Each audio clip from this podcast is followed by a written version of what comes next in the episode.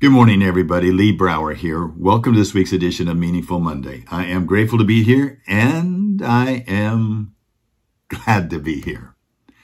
Um, you've all heard me say before, the enemy of thriving is what? Arriving. The enemy of thriving is arriving. Let me share with you something that I read recently. It, uh, it actually was posted in a newspaper in nineteen eighty-six. Uh, it's a from the mother of Steve Howe. Steve Howe, H O W E, was a professional baseball player. He was drafted first round by the Los Angeles Dodgers. He played for, with them for five or six years. But over the course of his career, he had been suspended from baseball seven different times, including a lifetime ban, and then allowed to come back in. He also played for the Yankees. A phenomenal pitcher, Rookie of the Year, one um, most valuable player. Uh, you know, so he, but he had, over and over again, he kept falling back on his addictions. And um, his mom wrote a letter. So this was in nineteen eighty, right in the middle of it all. And here's what the letter said. She said, "It's easy to place blame where there is no blame. We have five children, and of those, one is a cocaine addict.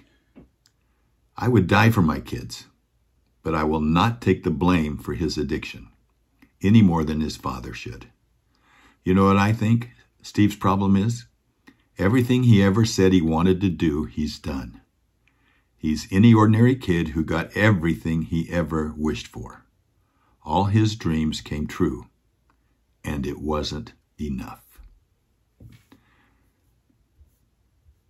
You know, I admire Steve's mom for taking, having the courage to write that. Probably understanding choice and agency, understanding attribution of accountability, you know, getting it where it's deserved. But reflecting on Steve's situation, I ponder whether someone ever showed Steve his potential, showed him the impact that he could have made given who he was and to whom he belonged. I wonder if he ever d- dreamed of serving others.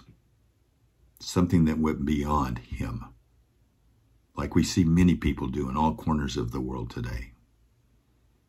Such a dream would have been a noble expression of his abilities.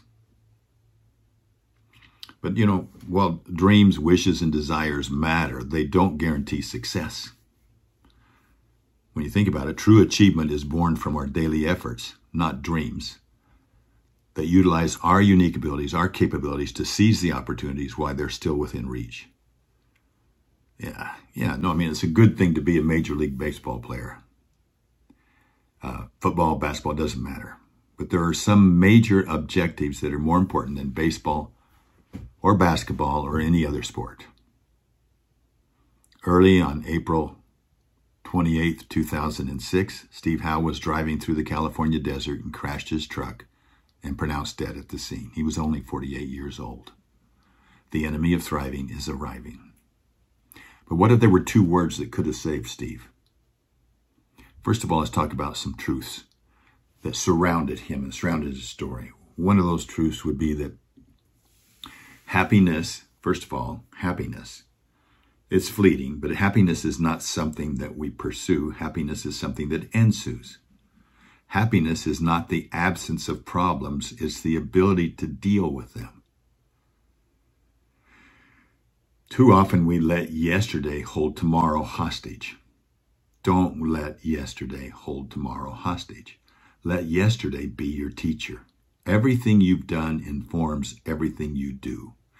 Everything you've done informs everything you do. Wisdom comes only from your past.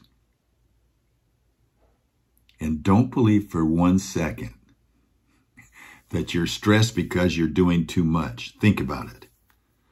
Most of the time you're stressed because you're not doing those things that make you feel most alive. And then finally, lead without finish lines. Embrace, accom- embrace accomplishments and failures as milestones. Now, imagine if Steve Howe had learned the power of two words, and he put it right on the back end of every wish or every dream that he had. Everything that he so-called accomplished, like his mother said, if he had put those two words, at the end of every sentence.